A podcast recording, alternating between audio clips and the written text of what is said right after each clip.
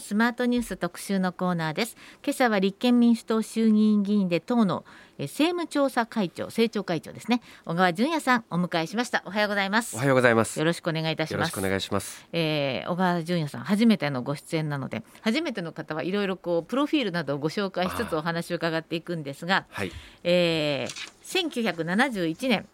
4月18日香川県高松市生まれ高松高校から東京大学法学部卒業と。これで正しいですね、はい、正しいです。正しいですね、はい、でその後、えー、東大を出て自治省、まあ、今の総務省ですね。そうです。に入られてこれじゃあもう官僚だと社会を変えられないと思って退職ですか。もともとはでもあの全然この最初からこう役人になろうと思ってらっしゃるんですか？それとも最初から？あの両親が高松でパーマ屋をしてるんですけど、はい。はい、やっぱり世の中の役に立つ人間になれと、ええ、それは当時ですよ、え、まあ、中央官庁で世のため人のために働けとい。う訓導を受けて育ちまして、だ官庁中央官庁で働こうっていうのはかなり早い時期からそう思ってたんですね。あそうなんですか、はい、じゃあもうやっぱり官庁で働くために、えー、東大法学部っていうのは目指してる、うん、そうですね。そうなん率直に言うとそうでしょうね。そうですか、うん、まあたまたまその進学が叶ったと、はい、そうですか。そして、まあ、世のため人のために中央官庁で働いたけど、うん、と思ったんですけど、やっぱり中央官庁って究極、障壁の壁を越えられない。本当にそうなんですか？本当にねやっぱりあのいやみんな真面目に働いてるんですよ、だけど結局みんな一生そこで過ごすわけでしょ、はい、そうすると国や社会が良くなることも大事だけど、うん、自分の入った省庁が予算があって、うん、権限があって、うん、で天下り先も用意されてて、っていうことじゃないと、自分の人生の安全保障が脅かされるわけですよね。はい、だからどうしたってやっぱり省あって国なし、もっと言えば局あって省なしって言われますけど、はいそれぞれがそれぞれの城で生きてるわけですよね。はいはい、でその時に私は大きな矛盾を感じて、ええ、あのまだ100歩譲って、え、右肩上がりの昭和の時代ならまだいいと、はい、つまり全体が膨らんでる、うん、大きくなってる時代なんで、うんうん、それぞれの部分社会が自分たちの利益を追求すれば、全体最適と矛盾しなかった。でも今や人口は減ってるし、まあ、当時だから20年、うん、30年前ですけど、はいはい、ちょうど人口が減り始めた頃で、はい、いやこのままじゃ社会は立ち行かないし、うん、こんなことをやるために中央官庁に入ったんじゃないと、うん、っていう思いにすごく駆られて。当時中でやっぱり自民党政権の痛みを随分感じてたのでで当時民主党はそれなりに期待を集めつつあった頃なんですよ。ちょうどぐわっと伸びてそうなんです、はい、じゃあそこの門を叩いて、まあ、やれるかやれないかは分からないと、はい、だけどやっても見なければ、死んでも死にきれんと言って家族を説得して、挑戦したのが今から20年近く前ということですよね。2003年に民主党の公認候補として地元香川から。そうです。これやっぱりあの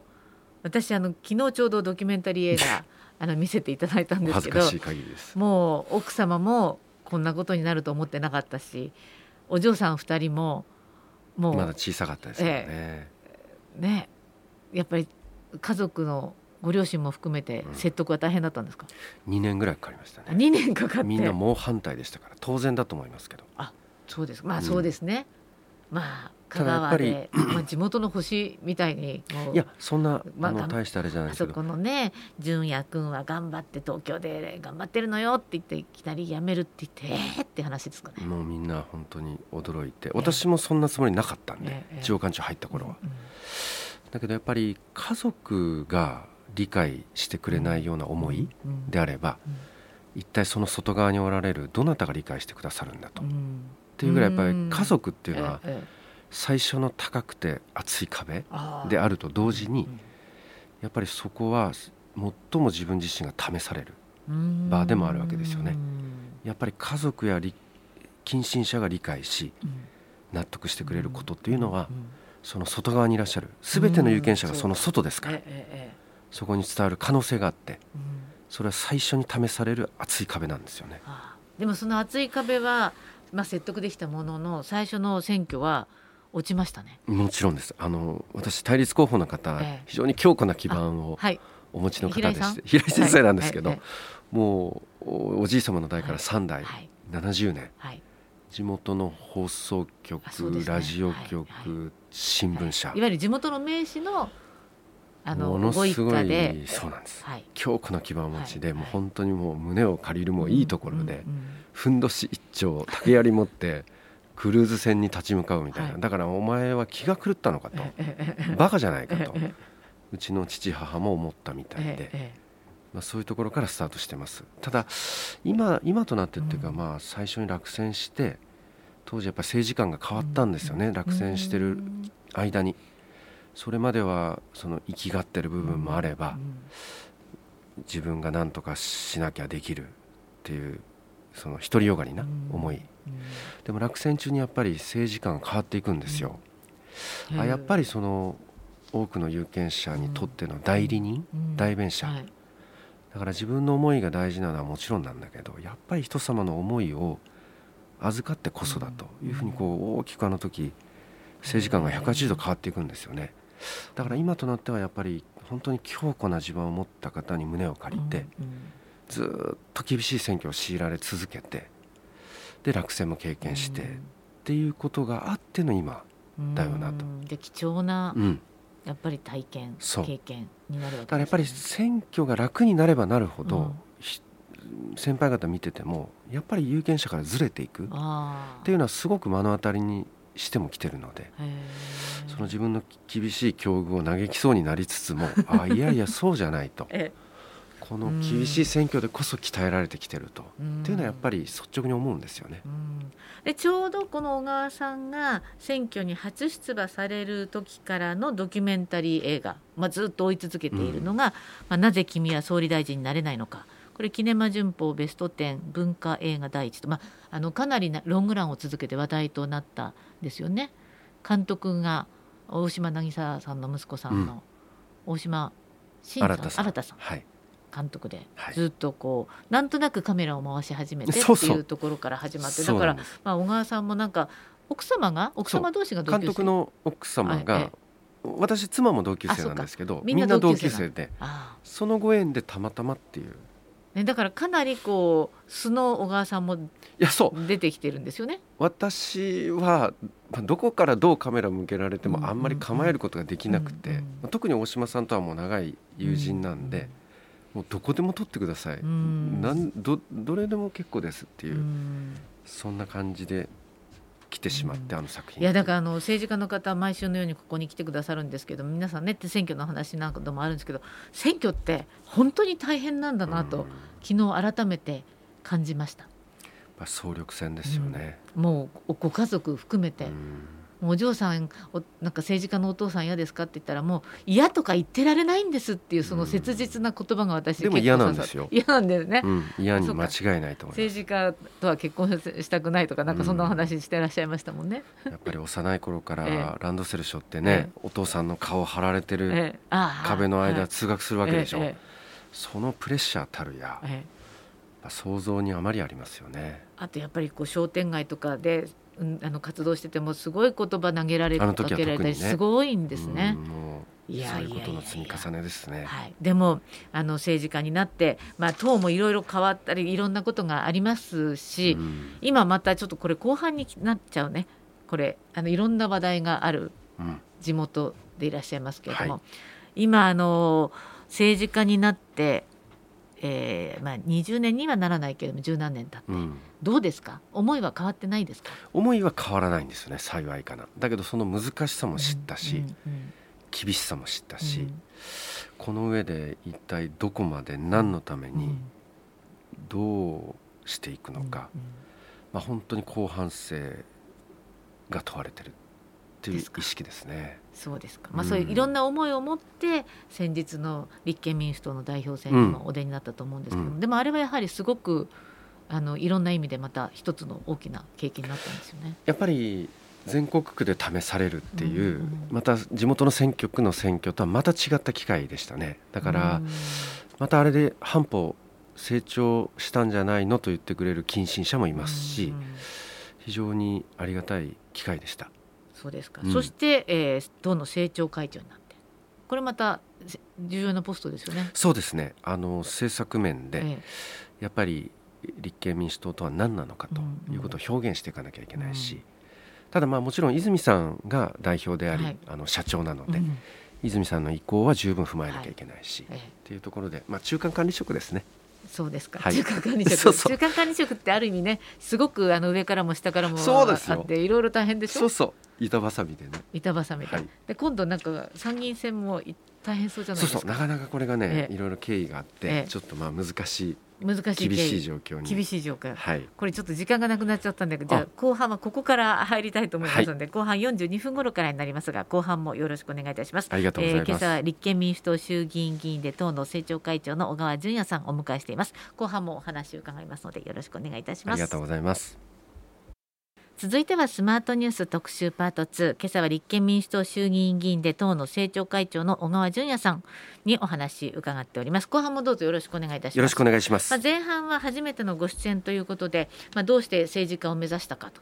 あの世のため人のためにと思って中央官庁入ったけれどもなかなかそれが叶わないということで国会議員を目指したとおっしゃってましたけれどもあの政治家になって、まあ、世のため人のためとおっしゃいますけれども一番やりたいことって何なんですか？それは昭和型の社会を変えたいんです。昭和型のまだこう令和になっても昭和型右肩上がりの人口が増えて、ええ。経済が高い成長、うん、みんな正社員、はい、毎年給料が上がる、うんその代わり全ての生活、住宅結婚子育て、教育、自己責任自助努力、っていう社会でしょ、昭和は。で平成に入って前提変わりましたよね。経済は低い人口は減少、正社員の門は狭き門となり、毎年給料が上がるなんて誰も思ってない。だけど基本的に人生のステージは昭和型の自助と自己責任、うんうん、それで生きていけるはずがないじゃないですか、うん、格差も広がってるし、うんうん、じゃあどうすりゃいいんだと、新たなモデル、社会像を作らなきゃいけない、はい、という思いです。それでお書きになったのが、うん、えー、これだ。日本改革原案、はい、2050年成熟国会の道。これ2014年に8年前、はい、ここで一番訴えていらしたのはやはり人口問題人口が減っていくし、うん、高齢化が進む中でどう社会保障を立て直すのか、で気候変動とか温暖化の問題にどうエネルギー転換を果たしていくのか、それからやっぱり人口が減るわけですから外に向けて開かれた社会、国際社会との調和の取れた、だからそういう中にあって活力と、そして将来展望と、で持続可能性ですよね、を回復していく、それがテーマ、基調になってます。うん、あの私ここに政治家の方をお迎えして思うのは皆さんすごくまあ大志を抱いて政治家になります、うん、でも実は例えば野党だったらまず政権取らないと自分の思ったことができないとか、うん、与党の中ではまたそれなりの地位を得ないと自分の思ったことができないとか、まあ、そういうジレンマに陥ってしかも一方で選挙っていうものがあるので必ずそこに勝っていかないとまず最初の一歩も踏み出せない。うんっていうそういうこうジレンマみたいのがあるのかななんて思うんですけど。いやもうそれが何重にもありますよね、うん、だから昔マックス・ウェーバーかな。政治って本当に巨大な岩盤に霧かなんか一つ持って じりじりじりじり穴を開けていく。それでも諦めない。って昔言ってますよね、えー、うん、まさにそんな感じですか？ですよだから本当に海辺に砂粒を一つ一粒一粒積み上げるようだなと思ったり途方もない作業だな途方に暮れそうになったり。っていう日々との戦いですよね。であの自分の選挙というのももちろんあるわけですよね。でそれはそれで大変なわけですしプラスこうだんだんだんだん年数を重ねていくとえー、小川さんはこうじ、えー、立憲の今度香川県連の、まあ、一番トップみたいな会長っていうんですか、はい、になったりして。そうすると次の選挙の参議院選挙とかの話までいろいろまとめなきゃいけない。当然です。で今度この香川の参議院選挙区っていうのは今こうちょっとニュースで騒ぎになっていて、うん、国民民主と自民と立憲と維新と共産がそれぞれ候補者を擁立するのではないかと、うん、こんな事態になって。ちょっと乱立しすぎですよね。ね。うん、と思います。まああのー、玉木さんとの間で、はい、まあいろいろ経緯があって、はいはい、玉木さんはだって本当は近いしそうそう。隣だし選挙区。しかもあの学校も高校の先輩だし、はい、あの長年同志としてやってきてるんですけど、まあ、ちょっとこの瞬間風速はお互いの立場でやるしかないなということでお互い。あお互いの立場でやるしかない、うん、もうお互いそのどっちかが譲るっていう話じゃなくて。ここはもう国民と立憲はお互い出す、玉木さんとの間ではまあそういう話なんですね。はい。はい、で私の立場から言うと、やっぱり自民党と維新の会と国民党が、まあ、与党並びにその補完勢力としての色彩が強くなってるんですね。でまあ、共産党さんは共産党さんで連携すべきとかしなきゃいけないんですけど、やっぱり日米安保の廃棄とか、自衛隊の違憲論とかっていう持論を抱えておられる。そうするとちょうど真ん中が空いてるんですよ。でここにやっぱり立憲としてちゃんと選択肢を用意する責任があると。というのがまあ今回の一連の経緯の中で、私の決断の背景にあるんですけど。ああの泉立憲になってこう野党のとの共闘、まあ、共産党との共闘っていうのはどうなるかってまだあまり明言されていないんですよね。泉さんが C 先生のところに行って、一本化一人区の一本化について協議を始めましょう、とはお願いしてるんで、はい、何らかあれが実らなきゃいけないなとは思ってるんですけど、ね、でもここはちょっとまだそういう状態ではまだあの共産党も含めて調整はついてないですね、ええ、調整の可能性もある。可能性はあると思います。そうですか、はい、そういうこともなさらなきゃいけない。そうです。大変な立場になってきているんですけれども。縦横斜め上下、ええ、360度、いろんなことをこう目配せしながら、っていう日々ですね。でもこの日本の危機に向かってそれが全ての始まりであり、原動力最終の目標であり、それがドライブです。ドライブですか？はい、はい、でも一方でまああの与党に対しては注文もつけなきゃいけないしまあいろいろ問題点も指摘しなきゃいけないわけですがあの岸田政権まあ、半年ぐらい経ってますけれども、まず今はウクライナ情勢ですけれどもねあのこちらに対する対応はどういうふうに思われますか？比較的堅実に、うん、そして厳しめに対応されたんじゃないかとは思いますが、一つまあ課題があるとすれば、これはまあ政権の課題というより国民的課題ですが、ロシアからのその油を買うのか買わないのか、それから経済協力の予算が今でも入ってますから。21億、はいこれが適切なのかどうか。つまり口では顔では厳しいことを言いながら、うんうん、机の下では手握ってるみたいなことは今回に関しては、うん、あってはならないだろうし、あの国民もそれなりに国民生活に不便を感じてもそれは我慢しなきゃいけない。私はある種その油に関しては、まあ、これから春先に向かうわけですし、厳冬期厳寒期ならまだしも。少しやっぱりロシアへの依存度は下げるという明確なメッセージが必要じゃないかと、個人的にはそう思ってるんですけどね。まあ、そこの部分がちょっとどうかなと思うけども、うん、そこはちょっといまだ弱腰という感じはしますね、まあ、いろいろ配慮されてるんでしょうけど。うんそして、まあ、国内に目を向けると、まあ、コロナが結局また増えてきちゃった。という背景、まあ、だから第6波がこれ終わるのか終わらないのか分からなくなってきましたけど。すでにいわゆるオミクロン株のアリュー株に置き換わりが進んでいると。言われ、BA2 ですね、はい、と言われてるし。3月の21日にまん延防止を全面解除したんですけど、それ本当にいいのかということは私どもとしては懸念を表明してるんですね。だこれは結果責任なんで、やっぱワクチン接種が遅れたこと、うん、でそれはつまり遡るとやっぱり去年の9月10月がポイントだったんですよ、うん、あの時に3月4月からワクチンがスタートしてますから、はいはい、で半年後ちょうど9月10月、はい、ここから本格的に打ってれば、1月に打ち終えてるんですね、少なくとも高齢者は、はい、そしたら第6波の様相は随分違ってた可能性がある、じゃあ9月10月何やってたか、自民党総裁選と総選挙やってたわけですね。やっぱり権力闘争にかまけて、国民生活の防御策がおろそかになったんじゃないか。この点はちょっと国会ではまあ厳しめに取り上げたんですけど、そういう反省は要すると思いますね。これから先アリュー株に置き換わって、まん延防止を全面解除している環境の中で、じゃあどの程度その医療体制とか、まあ、言われ続けてきたことですけど、第1波から第6波まで同じこと議論してるでしょ？そうですね。全く進歩進化がないでしょ、えうん、これどういうことなんだと？と私なんかは本当に残念に思ってますけどね。そうですね。でもまん延防止等重点措置がずっと続いても国民側ももう慣れちゃって、うん。っていう側面もあるでしょうし、あるでしょうね、ね、もうだからある程度こう一緒に生活、まあ、ウィズコロナとよく言われますけれども、そういう生活に、まあ、結局政府もシフトしたのかなっていうふうに国民が受け止めてるかもしれませんね、うん、そういう可能性あると思います、うん、でもだったらですよ、例えば重症化率が低いと言われてるけども、私ずっとこの間求めてきたのは例えばワクチンを打ってる人はこのぐらいの重症化率、打ってない人はこのぐらいです。っていうきちんとしたファクトっていうんですか、データに基づいて説得力のある説明があれば、まあ、随分状況は違うだろうし、そこをそのなし崩しでずるずるとなんとなく境界線をまたいでいくっていうやり方は私はフェアじゃないし非常にその不十分だと。政治の対応として。つまり国民に対する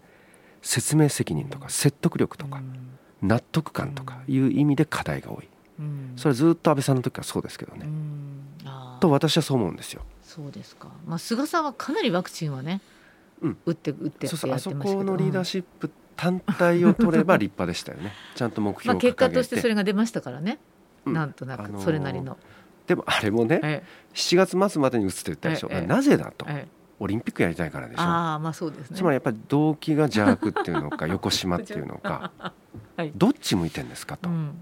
っていうことは言いたいんですが、うんうん。まあ、目標を掲げて100万回1日、うんはい、それをやりきったという点だけ取れば、うん、あの時の菅さんのリーダーシップはそれなりだったと思います、うん、岸田さんはどうですか？リーダーシップという点では。だからね、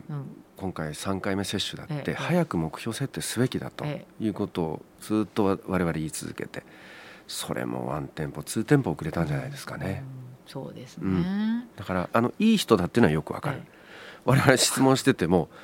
総理大臣席でメモを取られたりしますから、そんなの初めてですよ、安倍さんなんかやじ飛ばしてきたりね、菅さんもまあ聞いてんだか聞いてないんだか分かんない、岸田さんはメモを取って丁寧に、それはいいですよ、いいんですけど、やっぱり結果責任だし、だから聞く力聞く力とご本人おっしゃいますが、もしかしたら今は危機管理なんだから、やっぱり伝える力とか発信力とか、決断力とか、指導力とか、そういうポジティブな動体的指導力の方じゃないかなという気はしますけどね、あの共産党の小池さんもよくいらしてくださるんですけど小池さんなんか聞く力じゃなくて聞き流す力がすごいんだよっておっしゃるんですけどね。なるほどね、うん、岸田さんが？え岸田さん。あそういうところもあるのかな、ね、あと方針をコロコロ変えますよね、はいはい、あの良くも悪くも。あ、まあ、5000円もねそうですね、うん、えうん、良くも悪くも変えちゃう、うん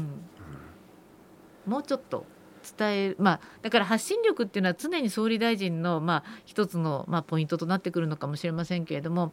まあ、岸田さんも、まあ、今回のまん延防止等重点措置の後とか、まあ、もうちょっとこう節目節目の発信っていうのは、もうちょっとしてもいいのかもしれませんね。ね。うん、ただあの諸外国と並べると、うん、まあ、国かもしれませんけど、例えばニュージーランドのアーダーンさんとかね。そのやっぱり国民に向けたメッセージ、うんそれが国民に伝わってるその質感ですよね、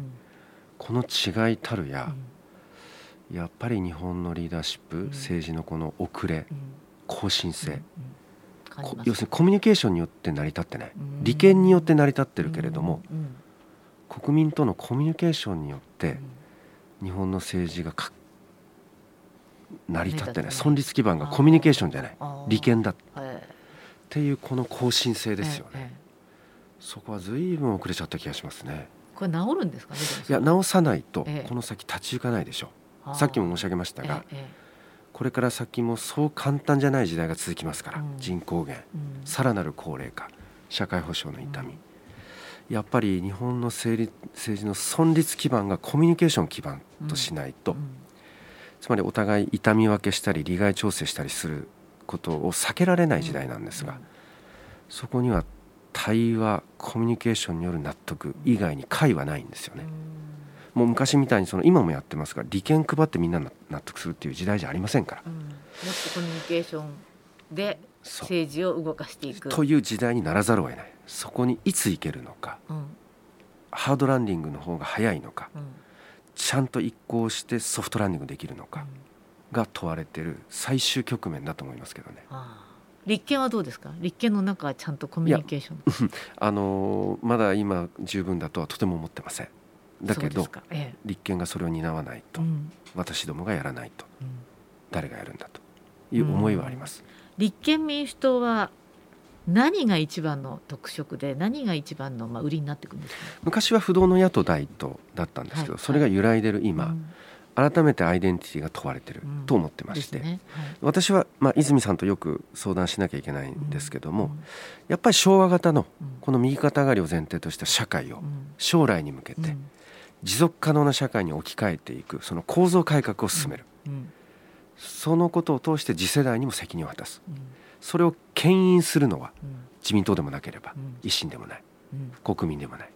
社民でも共産でもない、我々だと。と思っていただけるようなプレゼンスをちゃんと確立していきたいと思ってます。それはものすごくあの素敵に聞こえるけれども実際にそれが有権者に届かなければ今味がないわけですよね。はい、これは、やりきりたいしやり遂げたいし、うん、やらない限り日本は次の時代に行けない、うん、じゃあいつ誰がどうやるんだと、間に合うのかという問いだけが残ってる、そうですか。っていうことだと思いますね。そして時間がなくなってしまった。時間はどんどん 経過して。あ今日の時間もなくなっちゃったんで、ねはい はい、この続きはまたい。らしていただけます。はいもちろん早起き大丈夫ですか？早起き。そうそうあのじゃあいらしてください。はい、ありがとうございます。お待ちしてます、立憲民主党衆議院議員で党の政調会長小川淳也さんに今日はお話を伺いました。どうもありがとうございました